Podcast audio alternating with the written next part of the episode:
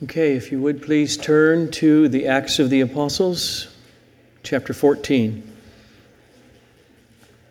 I'll be reading Acts chapter 14, verses 8 through 20. Acts 14, 8 through 20. Let's hear the word of the Lord. Now at Lystra there was a man sitting who could not use his feet. He was crippled from birth and had never walked. He listened to Paul speaking. And Paul, looking intently at him and seeing that he had faith to be made well, said in a loud voice, Stand upright on your feet. And he sprang up and he began walking. And when the crowd saw what Paul had done, they lifted up their voices, saying in Lycaonian, the gods have come down to us in the likeness of men. Barnabas they called Zeus, and Paul Hermes, because he was the chief speaker. And the priest of Zeus, whose temple was at the entrance to the city, brought oxen and garlands to the gates and wanted to offer sacrifice with the crowds.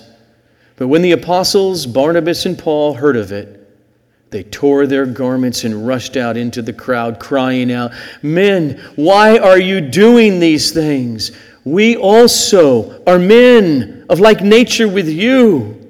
And we bring you good news that you should turn from these vain things to a living God who made the heaven and the earth and the sea and all that is in them in past generations, he allowed all the nations to walk their own ways, yet he did not leave himself without witness, for he did good by giving you rains from heaven and fruitful seasons, satisfying your hearts with food and gladness.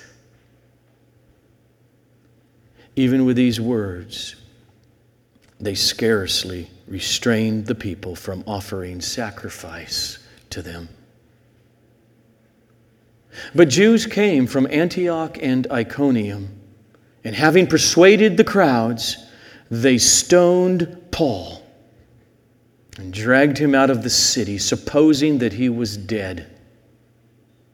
But when the disciples gathered about him, he rose up and entered the city, and on the next day, he went on with Barnabas to Derbe. Blessed is the reading of God's holy, infallible, inerrant, inspired word to our hearts and to our minds.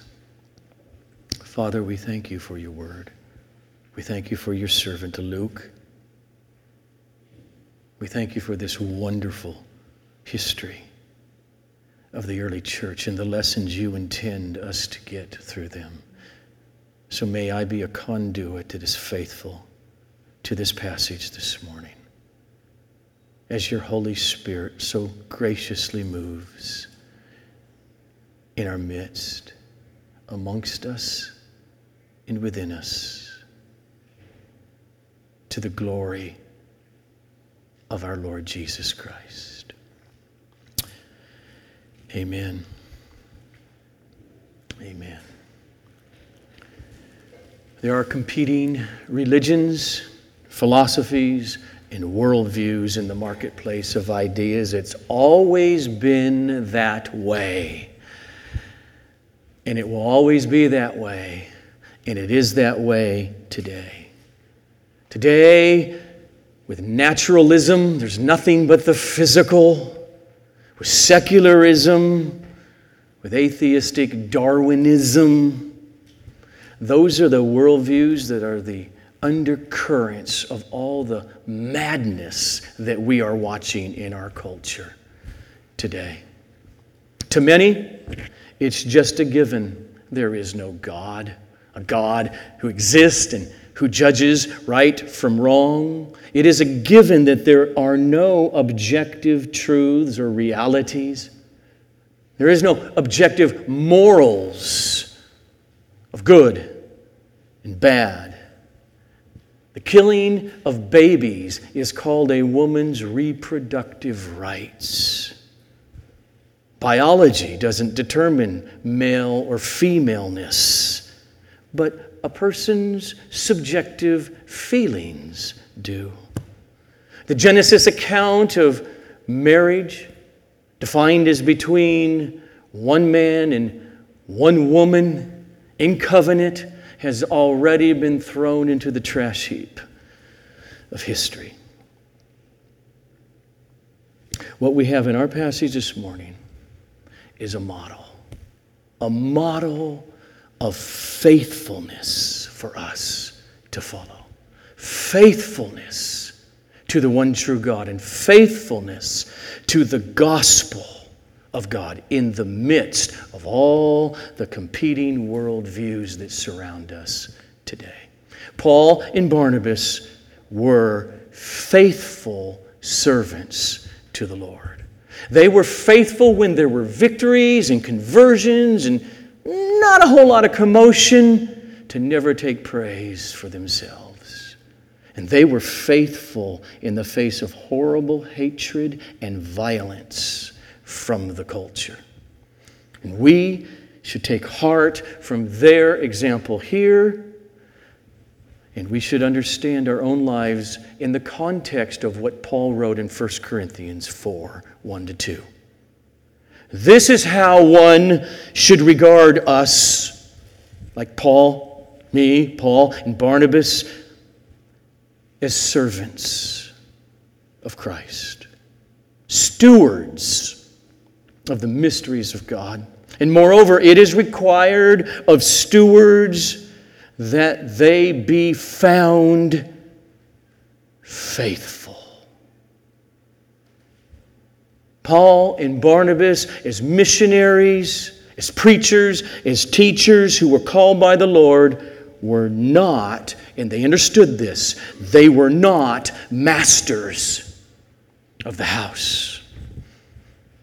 They knew they were slaves, and they were owned, and they were glad about it.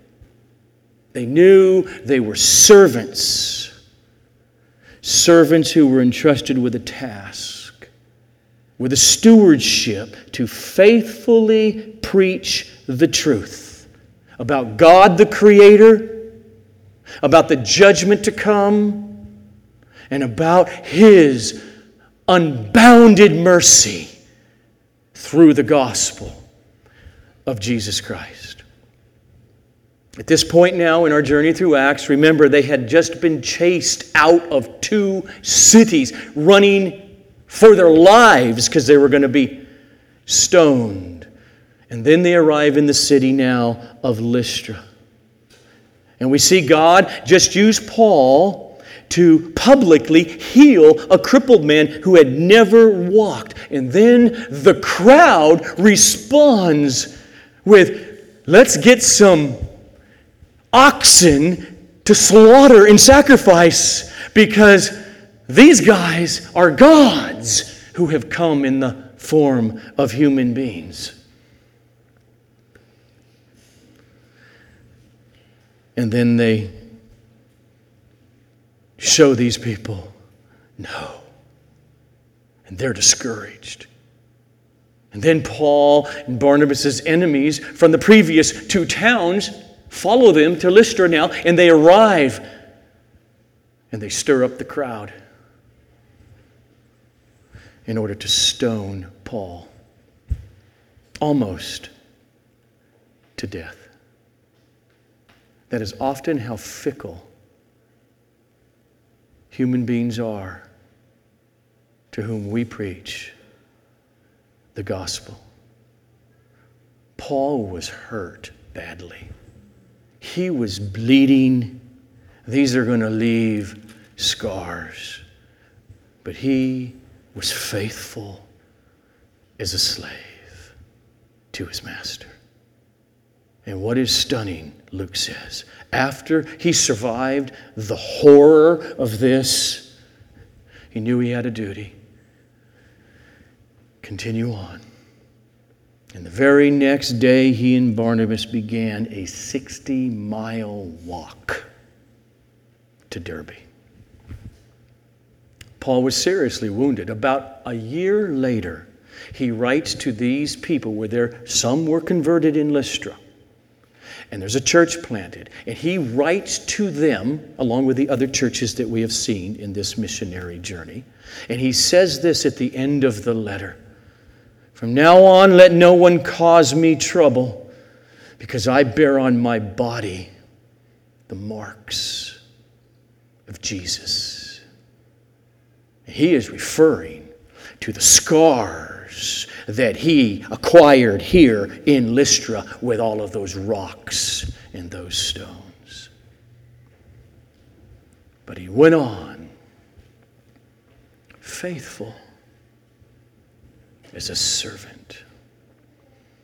So let's pick up, if you're there, chapter 14, Acts. I just want to backtrack just a few verses to back to verse 4 so we catch up to where they were. They went to Antioch and then into Iconium, and we pick up in Iconium with verse 4 of chapter 14. But the people of the city were divided. Some sided with the Jews and some with the apostles. When an attempt was made by both Gentiles and Jews with their rulers to mistreat them and to stone them, they learned of it and fled to Lystra and Derbe, cities of Lycaonia, and to the surrounding country. And there they continued to preach the gospel. And so they go to Lystra, which is about 20 miles away from Iconium. And as they get there, because there is no Jewish synagogue in Lystra, Paul most likely is preaching in the outdoors, the open marketplace. Now at Lystra, there was a man sitting who could not use his feet. He was crippled from birth and had never walked. He listened to Paul speaking. And Paul, looking intently at him and seeing that he had faith to be made well, said in a loud voice, Stand upright on your feet. And he sprang up and he began walking, and the crowd was amazed, shocked. And they began speaking in their own native language, meaning not in Greek that they also spoke in and that Paul and Barnabas spoke in. So Paul and Barnabas had no idea what they were saying. Verse 11 And when the crowd saw what Paul had done, they lifted up their voices, saying in Lycaonian, The gods have come down to us in the likeness of men. Barnabas they called Zeus, and Paul Hermes, because he was the chief speaker. And the priest of Zeus, whose temple was at the entrance to the city, brought oxen and garlands to the gates, and they wanted to offer sacrifice with the crowds. So remember, if you don't know, if you haven't read Homer and the other Greeks and embedded in their pagan religions of the gods, Zeus, he is the father of Hermes another god. Zeus is the king of the gods. Hermes is the, the, the god of trade and the god of speaking, really, oratory. Barnabas is older than Paul, probably a little bit more calmer than Paul. He looks like the stately guy to them, so he says, That must be Zeus. And there's Paul, the main speaker, that must be Hermes. Now, outside the Bible, th- there's there's some writings that help us get, I think, a little context to what's happening here in this town of Lystra. And that is because the famous Greek poet, or sorry, Latin poet Ovid, about 50 years earlier, wrote a story that happened right here in this same valley where Lystra was. And that is this that Zeus, and Hermes came down in human form and they knocked on door after door after door, and the people didn't show them, they didn't know who they were, any hospitality. They didn't give them food, sit at our table, a bed to sleep in that night, but rejected these strangers. And then they come to one small, humble cottage of a poor couple, and they open armed welcomed them in and fed them and gave them beds to sleep in. And, and they didn't know this was Zeus or Hermes. And in response to that, Zeus and Hermes took that little cottage and they turned it into a golden roofed temple.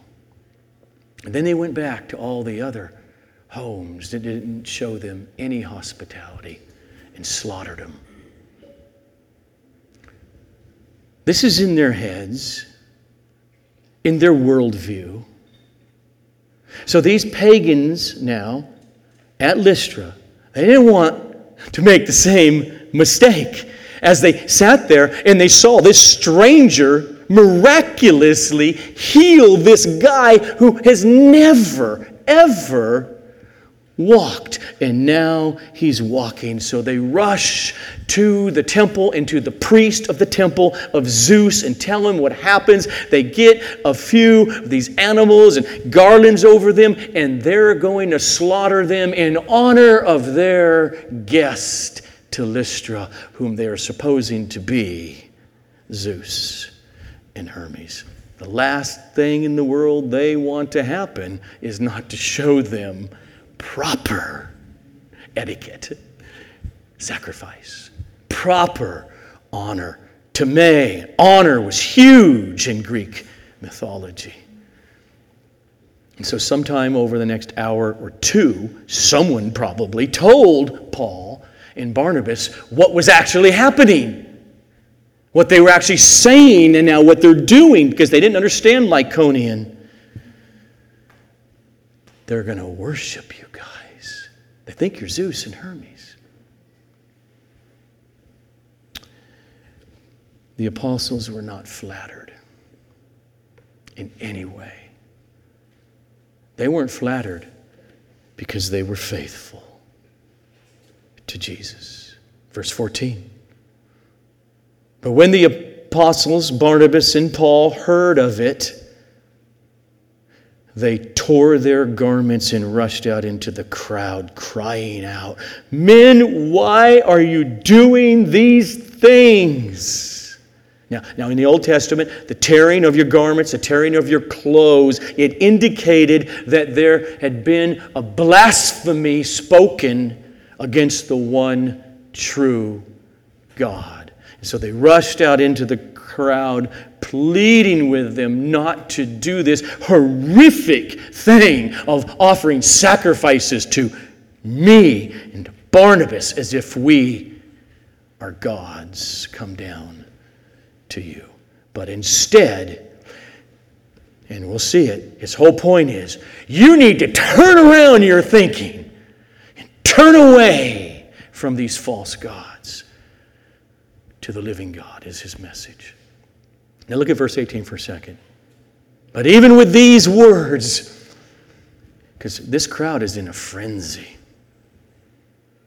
This is how worldviews drive all of us. You have one, we all have worldviews. Even with these words, they scarcely, barely restrained the people from offering sacrifice to them. And notice Paul in his speech there now. He began with common ground. We are just like you. We're not gods. We're human. We're mortal. We're creatures. And Paul was going to progress to the gospel, to the person of Jesus, to his death, to his resurrection. But we don't see that here, probably because what happened is that they got cut off. The people got so either angry and, and discouraged as they're saying, We are not Zeus and Hermes. They were excited about this. I mean, their town is going to look at Lystra again. They did the right thing now. Let's build another temple. And they're so discouraged, they just most likely broke up and finally dispersed. They didn't offer the sacrifices, we, we, we know that, but it wasn't easy. And they walked away. But notice this now. In what we have been reading about this first missionary journey, and that's that Paul, he knows his audience. You see, as a teacher, as a preacher, whether you're teaching children, whether you're teaching computer or math or anything, a good teacher always wants to know their student. Where are you now? So I can come down to you, start there, and build from there. So he knows his audience because we've already seen that as he goes into the synagogues and he preaches the gospel to religious Jews, what does he do? He starts with the Bible. He starts with the scripture that they know well enough. He doesn't have to build a foundation out of, of a pluralistic gods into the one true God. They already believe in the one true God of Genesis, who then called Abraham. And that's how Paul preaches to Jews. He starts there and he continues through the scripture about God's promise through David of the Messiah, etc., etc., right? And then he goes to uh, just a few years ago over near Jerusalem, the king, David's son, came and he was slaughtered. And God raised him from the dead. And he argues from the scriptures that they already believe in, that he is fulfilling those. That's how he preaches to Jews. These aren't Jews.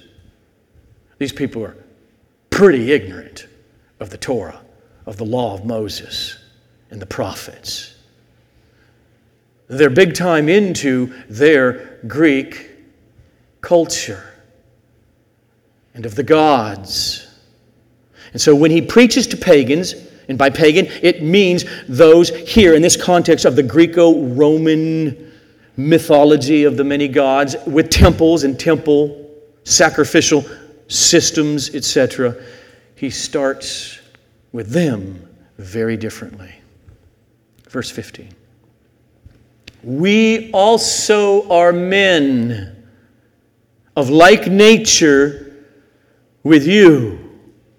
And we bring you good news that you should turn from these empty, vain things, sacrificing to Zeus and Hermes, and turn to a living God not a false one, not a dead one. A living God who made the creator of the universe, who made the heaven and the earth and the sea and all that is in them.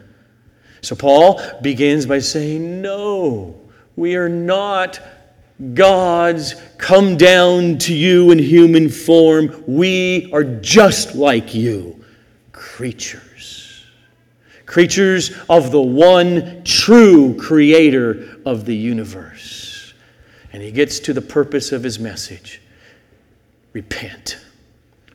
Turn away from this false, empty religion, worship of the gods. We're not gods, but there is a God and there's only one God. He is the one who created all things. And so now you must turn away from this deception that you're in to the truth, the one true God. And he continues on with them. In past generations, he, the one true God, the living God, he allowed all the nations, all the Gentiles, all the nations, including you, peoples here in Lystra, he allowed all the nations to walk in their own ways. Now, hear him. It's how he starts. It's how he starts. He's going to lead up to the gospel, which he doesn't get to here. But listen to him. Yet he did not leave himself without witness. He bore witness to you. For he did good by giving you, because he's sovereign, by giving you rains from heaven and fruitful seasons, satisfying your hearts with food and gladness. So, in this sermon to them, Paul says, Look, yes, for centuries upon centuries upon centuries, you flourished.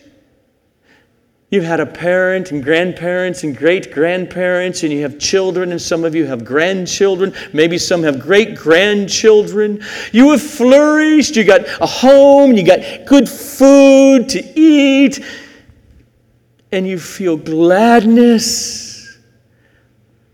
But it's not because of your offering sacrifices to the Greek gods. It is because the one true Creator, the sustainer of everything and everybody, He has been good to you, bearing witness to His common grace over your lives. He allowed you to go your own rebellious ways without destroying you. Now, you got to get this, and you read between the lines what Paul, what do these words mean? And what he's saying to them is this. Up until now, up until this day, as Paul preaches, he did not give you special revelation. He didn't give you written revelation as he did for almost the last 2,000 years since Abraham to the Jews. He gave them special, particular revelation, revealing his will and purpose in words. But everybody else in the planet, he let you go your own ways. But yet, Paul says, He did not leave you without any witness. He left you with a witness a witness of His existence, a witness of His worthiness to be worshiped by you. He gave you general revelation. that you breathe, he's saying, that you eat good food, that you enjoy your children, and that you laugh is evidence of this one true Creator, of His goodness toward you. Paul's line of reasoning as he preaches to these pagans though it's much more abbreviated because it gets cut off here, it is the same as what he wrote in Romans chapter 1. In the same way he preached to the pagans who worshiped these Greek gods over in Athens, Greece, in Acts chapter 17. Human beings, we create worldviews, false ones we create myths like the ancient Greek gods. And we create modern mythologies like naturalism. There is nothing in existence but the physical, or evolutionism. We do it because we're sinners. We do it because God has borne witness to all peoples. And it's there. So we create false religions and worldviews in order to escape the reality that we are accountable to the one true, holy, moral God. as Paul said in Romans 1. All of us human beings, we, by our very unrighteousness, we want to go on sinning and doing things our way. By that very unrighteousness, what we do is deny the truth. We suppress the truth in unrighteousness. But Paul declares here that the creation of the world itself, natural theology, general revelation, is enough to condemn people for their rebellion against the one true God. But that natural revelation of the creation is not enough to save them from their sin. To be saved, people everywhere, people in Lystra, just note later on, I mean, Timothy is in this town. That's where he's from. He will be converted. People need to hear the gospel, which proclaims the cross and the resurrection of Jesus Christ, who then offers totally freely complete eternal forgiveness and offers eternal human resurrection life to anybody and everyone who will believe in Christ. And that's exactly where Paul was headed in this sermon before it gets cut off. So, what I do want to do then is just jump forward a little bit now, and I just want to read and let us hear Paul as he doesn't get cut off until a little bit later. Well, he gets cut off again, but when he is in Athens, Greece, okay, to these people who hold to all kinds of strange philosophies and to the Greek gods and Zeus and Hermes and Apollo and on and on and on. In chapter 17, starting with verse 24, Paul was given the floor, and all these people were listening to him in this place. The God who made the world, here he goes again, starting with creation. The God who made the world and everything in it, being Lord of heaven and earth, does not live in temples made by man. It's false. False worship that you're doing. Nor is he served that, that you pacify him like you do Poseidon. Oh, please don't let the storm kill us on our ship. It's offer sacrifice. He needs you to do that. It, no, no, no, no, no. He is not served by human hands as though he needed anything, since he himself gives to all mankind life, breath, and everything. And he made from, now he alludes to Genesis, but he doesn't quote Genesis because this is just the truth of the world. He tells them he made from one man every nation of mankind to live on the face of the earth. Having determined, listen to God's patient sovereignty, having determined excuse me, having determined allotted periods and the boundaries of their dwelling place, that they should seek God and perhaps feel their way toward Him and find Him.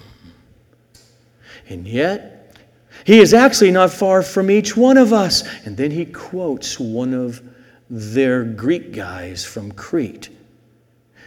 Paul knows his audience. In Him we live and move and have our being.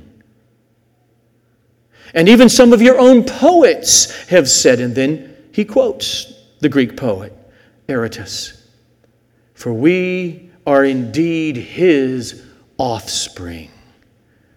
And he goes on, being then God's offspring, we ought not to think that the divine being is like gold or silver or stone, an image formed by the art and the imagination of man. The times of ignorance God overlooked. But now, He commands all people everywhere here in Athens to repent. Because he has fixed a day on which he will judge the world in righteousness by a human being, a man whom he has appointed. And of this fact, he has given assurance to all by raising him from the dead. Okay, that's where he gets interrupted because people start to mock him. And, okay, but he will go on. What I want to do then with the rest of our time, the next 10, 12 minutes, briefly, is to consider what we just saw here in his speech in Athens in verse 30 and how we see him say essentially the same thing in our passage, chapter 14, verse 16. Contemplate it. In verse 30, Paul says to them, The times of ignorance before you're getting the gospel now. And he means the last few thousand years. The times of ignorance got overlooked. But now, he commands all people everywhere to repent. Now, in chapter 14, verse 16, here in Lystra, Paul says this to them In past generations, last few thousands of years, in past generations, God allowed all the nations, all the people groups, with all of their false religions, He allowed all the nations to walk in their own ways. So here's the question Will God judge? And is it just? Will God be just to judge all of those past people groups?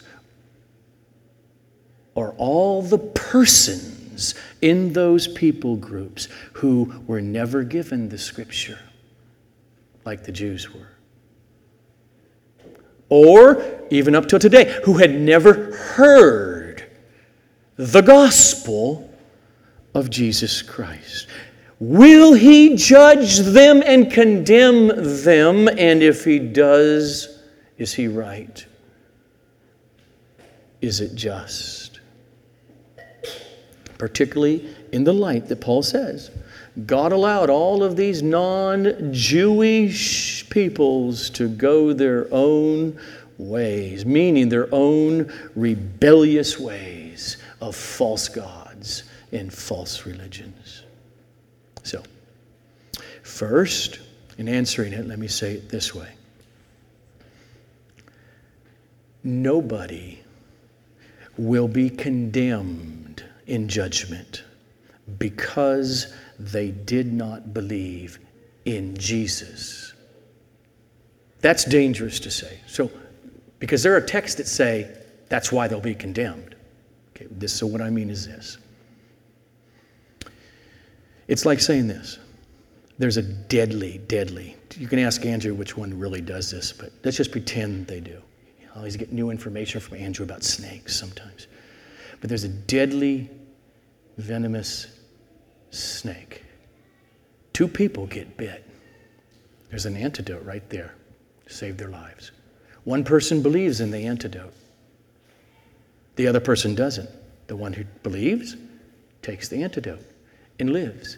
The other person dies. What I am saying is, they didn't die because that person didn't die because he did not take the antidote. Well, in, in one sense, that's true. That's why the Bible will say that's true if you refuse Jesus.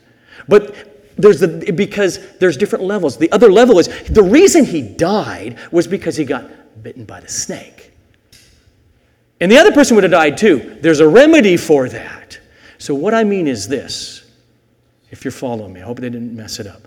Nobody will be condemned because I just refuse to believe in Jesus. That's not why you're being condemned. You're being condemned because of your rebellion against God and your sin. God's justice is treating you before Christ or after Christ for your actual rebellion in sin against God. Okay? Make sense? Okay. Move on. God does not owe anybody or any culture or any people groups or any person mercy. He doesn't owe it. By definition, if God is just, He owes justice and to do what is right, and He always does. But mercy, by definition, is not owed. He is, he is perfectly just in letting all the nations go their own ways without ever giving them the revelation of the gospel. So I'm going to go slowly. eye'm going to read. You might want to turn there if you're an I person to read with me. I'm going to read Romans 1, starting with verse 18 through 23. Six verses. And to just hear Paul on this issue. For the wrath of God, there's his judgment.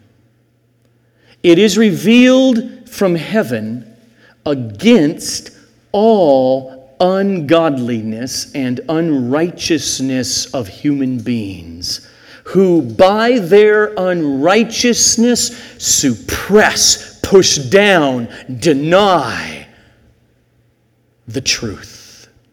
And he starts to explain. For what can be known about God? It is plain to them.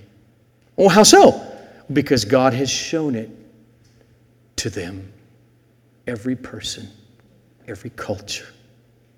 What do you mean? For God's invisible attributes, namely his eternal power and his divine nature, have been clearly perceived ever since the creation of the world. How? In the things that have been made Study the human body. Study the galaxies. Study 10,000 other things about this creation. The only logical conclusion is there is a maker.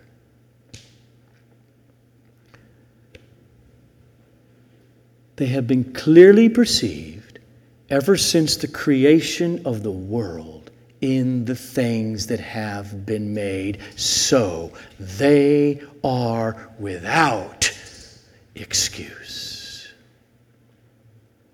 He goes further. For although they knew God,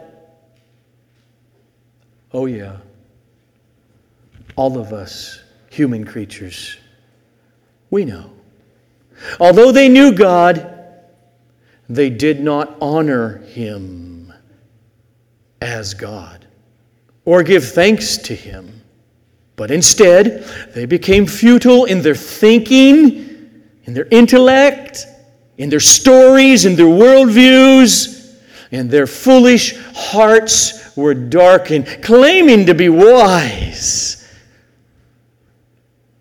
Like many Greeks,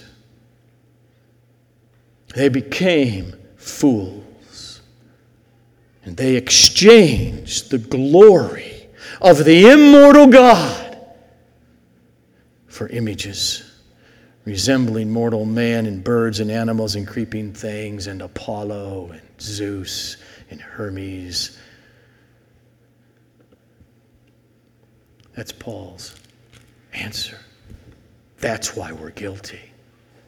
Not because, I never heard of Jesus. I know, but we're guilty. And we can all be absolutely assured that the Creator will always do what is right and just. He will judge each person with perfect justice. And yes, God did. He did withhold special revelation from these Gentiles for centuries on end. And he gave his revealed will just to the Jews. But as Paul announces here, those times are over. The gospel is here. God's mercy is flooding the earth through my people. The gospel is to go to all peoples, from the Jews to the Gentiles. And so, before Jesus ever came into the world, and ever since Christ's coming into the world, each and every person will be judged in the light of the witness of creation itself and be judged according to the knowledge of God's ways and of His mercy that was available to them. Now, where do I get that? I'm going to start with Matthew 11 for a second and hear the words of the Lord Jesus. Starting with verse 20. Then Jesus began to denounce the cities where most of his mighty works had been done because they did not repent. Okay, stop. This is special revelation. The Word Himself is there, performing in fulfillment of Old Testament prophecies, miracle after miracle. And God, in these final days, spoke to us through His Son. There He is. And so, in response to their non response, Jesus says, Woe. W O E means very bad judgment coming upon you. Woe to you, Chorazin. Woe to you, Bethsaida. For if, if the mighty works done in you, in your towns, had been done in Tyre and Sidon, they would have repented long ago in sackcloth and ashes. But I tell you, it will be more bearable on the day of judgment for Tyre and Sidon than it will be for you. Don't let anyone ever tell you that all judgment on Judgment Day is all the same. It is not. There are degradations of judgment in God's perfect ways, or Jesus makes zero sense here. He goes on, and you, Capernaum, will you be exalted to heaven? You will be brought down to Hades. For if, if the mighty works done in you had been done in Sodom, Sodom and Gomorrah, then Sodom, it would have remained to this day. God would not have judged it and destroyed it. God knows all things. They would have responded better then, Capernaum. But he says, But I tell you that it will be more tolerable on the day of judgment for the land of Sodom than it will be for you, Capernaum, here in Galilee. To whom much is given, much will be required. The judgment for some will be stricter than the judgment for others in their condemnations outside of Christ. But it will be perfectly just. I'm going to read one more text from Paul, slowly again. Let us hear the word of the Lord. He writes in Romans 2, starting with verse 6 God will render to each person according to his works. To those who by patience in well doing seek for glory and honor and immortality, he will give eternal life. But for those who are self seeking and do not obey the truth but obey unrighteousness, there will be wrath and fury. There will be tribulation and distress for every human being who does evil. The Jew first, and also the Greek. But there will be glory and honor and peace for everyone who does good. The Jew first, and also the Greek. For God shows no partiality whether you're a Jew or a Greek. Then he says this For all who have sinned without the law will perish also without the law. Okay, what do you say? For all of those people groups who did not have Moses and the Ten Commandments and the declaration, have no other gods before me, I am one, the Shema, Deuteronomy. Hear, O Israel, the Lord our God is one. They don't have the law in God's written, revealed ways. He says, You got it. And without the law, they will be judged apart from the law by creation. And they're guilty. And all who have sinned under the law, the Jew, they will be judged then by the law of Moses. But in all of it, God is perfectly just. There is an antidote to every soul.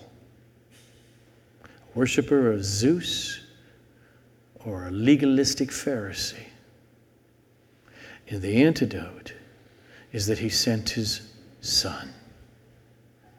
He sent his son to bear the penalty of the sins of the Greeks and every tribe, people, nation, and tongue and Jew who will believe in him.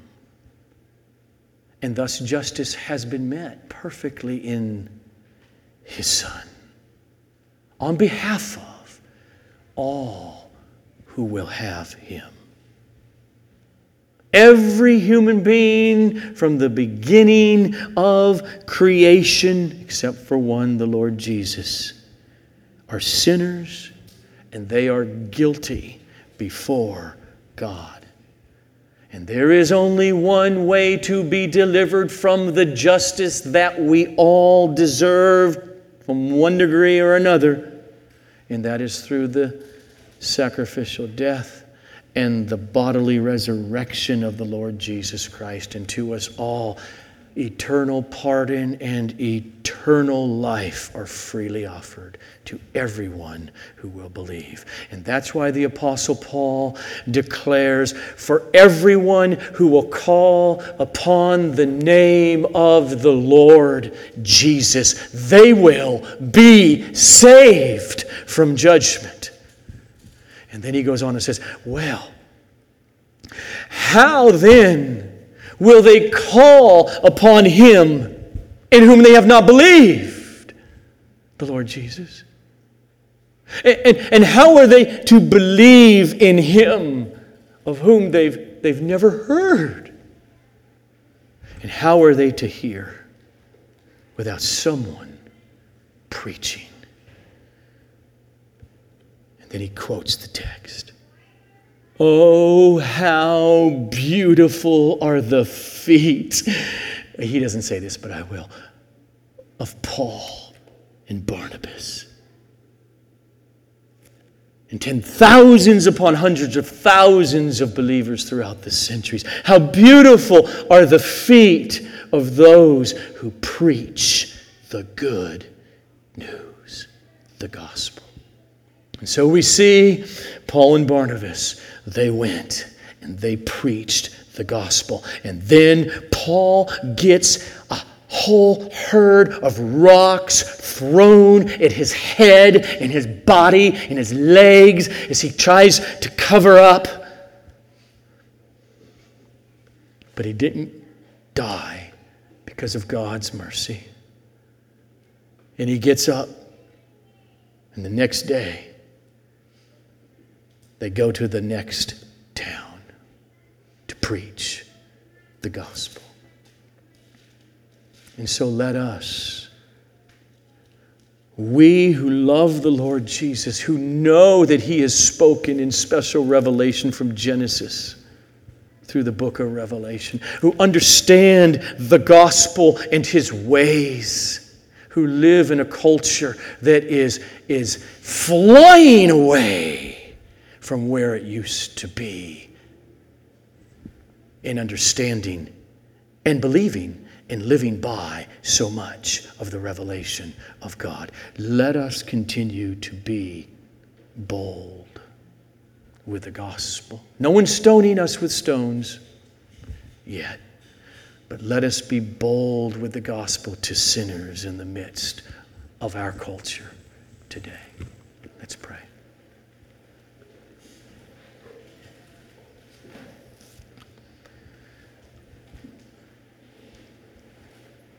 Father, as, as Elisha wanted a portion of the Spirit that was upon Elijah,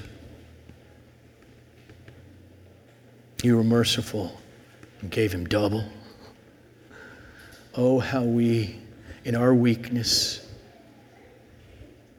feel so needy to have the portion of your Spirit in our boldness that Paul and Barnabas had